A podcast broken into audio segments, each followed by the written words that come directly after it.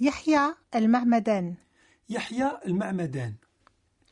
غضب الله وحكمه رايحين يطيحوا عليكم لأنكم بعدتوا عليه كثير وعصيتوه. توبوا توبوا يا ناس. عدد كبير من الأنبياء قالوا مثل هذا الكلام. وهذا اللي كان يقول هذا الشيء نبي آخر.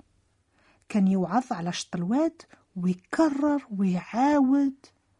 نبي آخر بعث الله ينبه الشعب بأنه لازم يتوب ويقبل خطة الله في حياته. وهذا النبي لا يشبه للنبي أشعية اللي سمعنا عليه في الشريط الماضي واللي كان إنسان غني ومن عائلة عظيمة. أما يحيى المعمدان كان إنسان بسيط وكان دايما لابس جلد حيوان ويتكلم بكيفية بسيطة. ولكن لماذا يا ترى الناس كانوا يروحوا جماعة جماعة يسمعوا على شط الواد هذا الإنسان؟ قليل منهم بلا شك يقدروا يوضحوا الشيء اللي صرا في قلبهم كيسمعوا كلمة توبة. يمكن ما كانوا واعيين بأنهم رايحين يعيشوا مرحلة هامة من التاريخ. كانوا يعرفوا يبينوا روحتهم تيدينين ويظهروا نفوسهم تاقيين. ولكن في داخل قلبهم كانوا يحسوا بفراغ كبير. كانوا يسمعوا أشياء تخص المسيح الفادي اللي راه جاي. ماذا كان يقول هذا النبي الغريب المسمى يحيى المعمدان؟ لماذا لازم يسمعوا له؟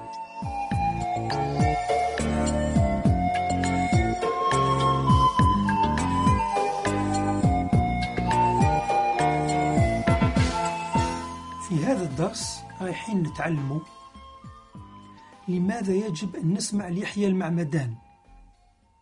ما هي رسالته؟ كيف يمكن نكون متيقنين بأنها رسالة حق؟ هذا الدرس يعلمنا كذلك نوصف دور يحيى المعمدان في خطة الله. نوضح معنى خروف الله. نوصف كيفية تحقيق النبوة. لماذا لازم نسمع ليحيى المعمدان؟ النبي أشعياء تنبأ وقال بأن الله رايح يبعث رجل كصوت في الصحراء لكي يعلن مجيء الفادي الحقيقي. ويحيى المعمدان هو هذاك الصوت. هذا النبي العظيم تولد بصفة عجيبة. كانوا والديه كبار في السن زكريا وأليزابيث. بعث لهم ربي ملاك من السماء. قال لهم باللي رايح ينزاد عندهم ولد ولازم يسموه يحيى. وحياته وخدمته عندها أهمية كبيرة للبشرية كلها. خدمته هذه هي في الحقيقة كونه يوجد الطريق باش الله يعلن على نفسه. يعني كان لازم عليه يحضر الناس باش يقبلوا وحي الله. وكما قال الملاك يحيى نزاد كبر ووالديه رباوه وقراوه لكي يكون خادم لله أمين ومطيع.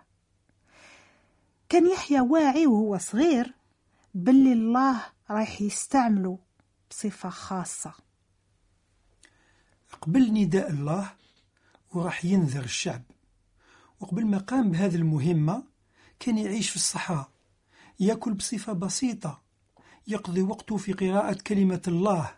وكان يحاول دائما يكون في خدمة الله بصفة كاملة. وهذا في كل ميادين.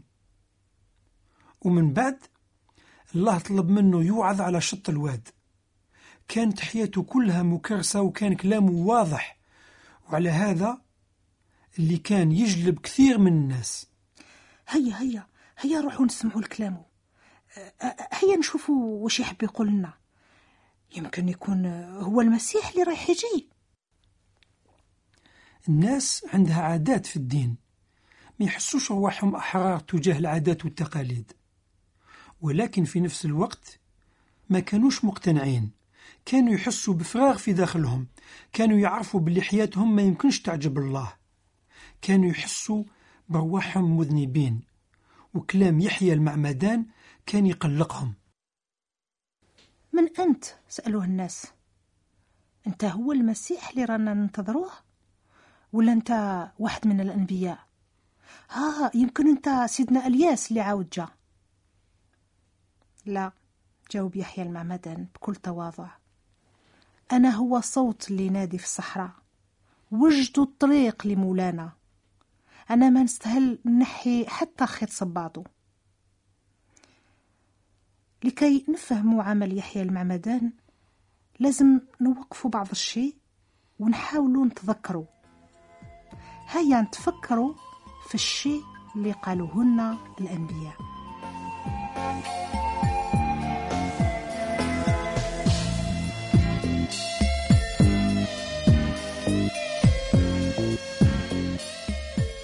تجارب سيدنا نوح علمتنا أن خطية الإنسان تحزن قلب الله.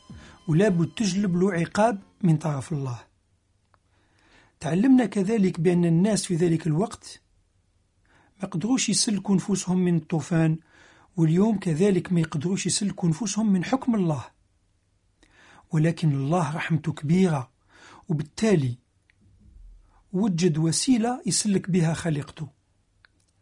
تجارب سيدنا إبراهيم علمونا بأن الله يطلب منا الطاعة.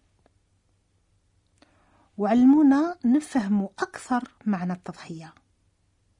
ورأينا كيف الله هذاك الوقت أهدانا ضحية هايلة وكاملة لكي تعوض ابن سيدنا إبراهيم ألا وهو إسحاق.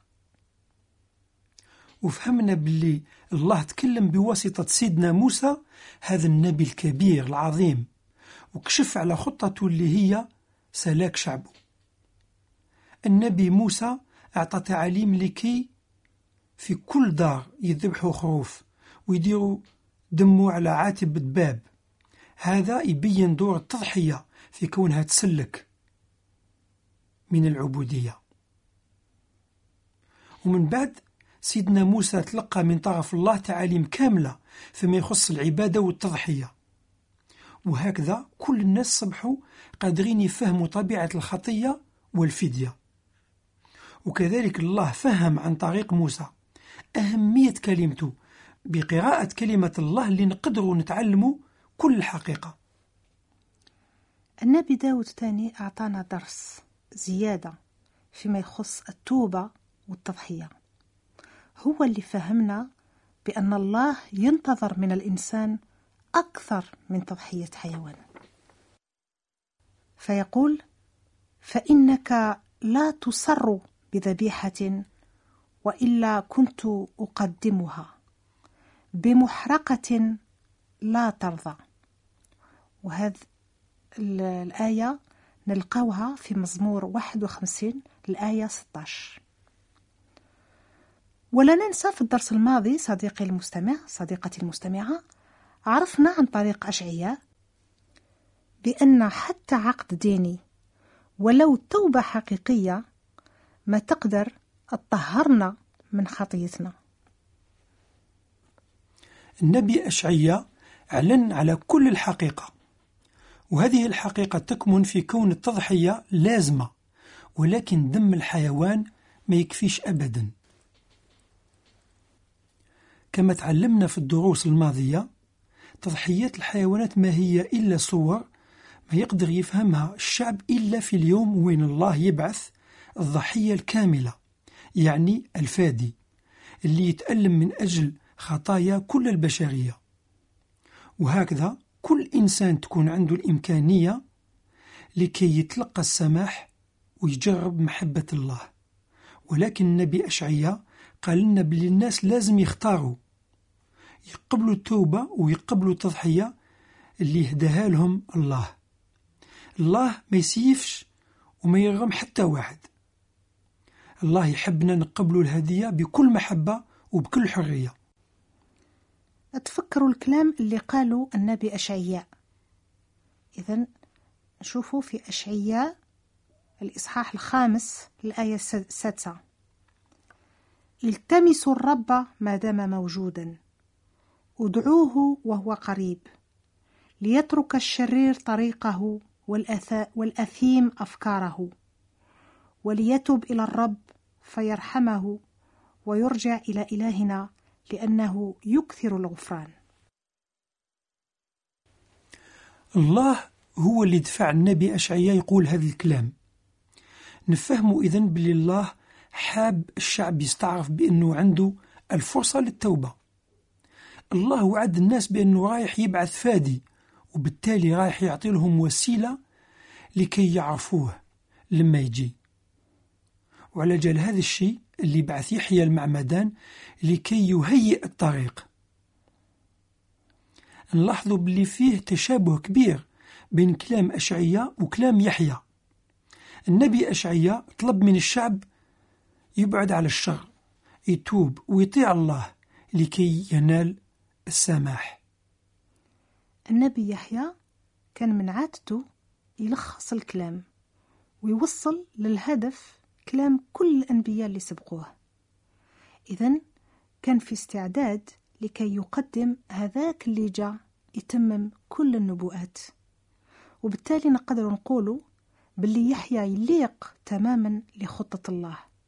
ونفهموا الآن لماذا لازم نسمعوا الكلام مليح. واستعمل يحيى في كلامه رمز أو صورة يعني رمز تاع القمح اللي نحصدوه.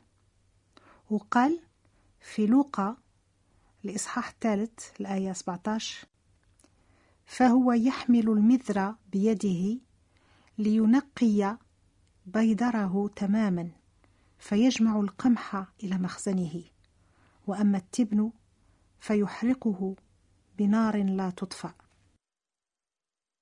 وهدف كل إنذاراته هو توبة كل الناس. كان دائما يبشر قائلا توبوا فقد اقترب ملكوت السماوات. كان يحيى يتوسل دائما للناس لكي يقبلوا هذه الفرصة للتوبة ولكي تكون عندهم علاقة حقيقية وهائلة مع الله. وقال كذلك الآتي بعدي هو أقدر مني. يسوع فادي العاجل.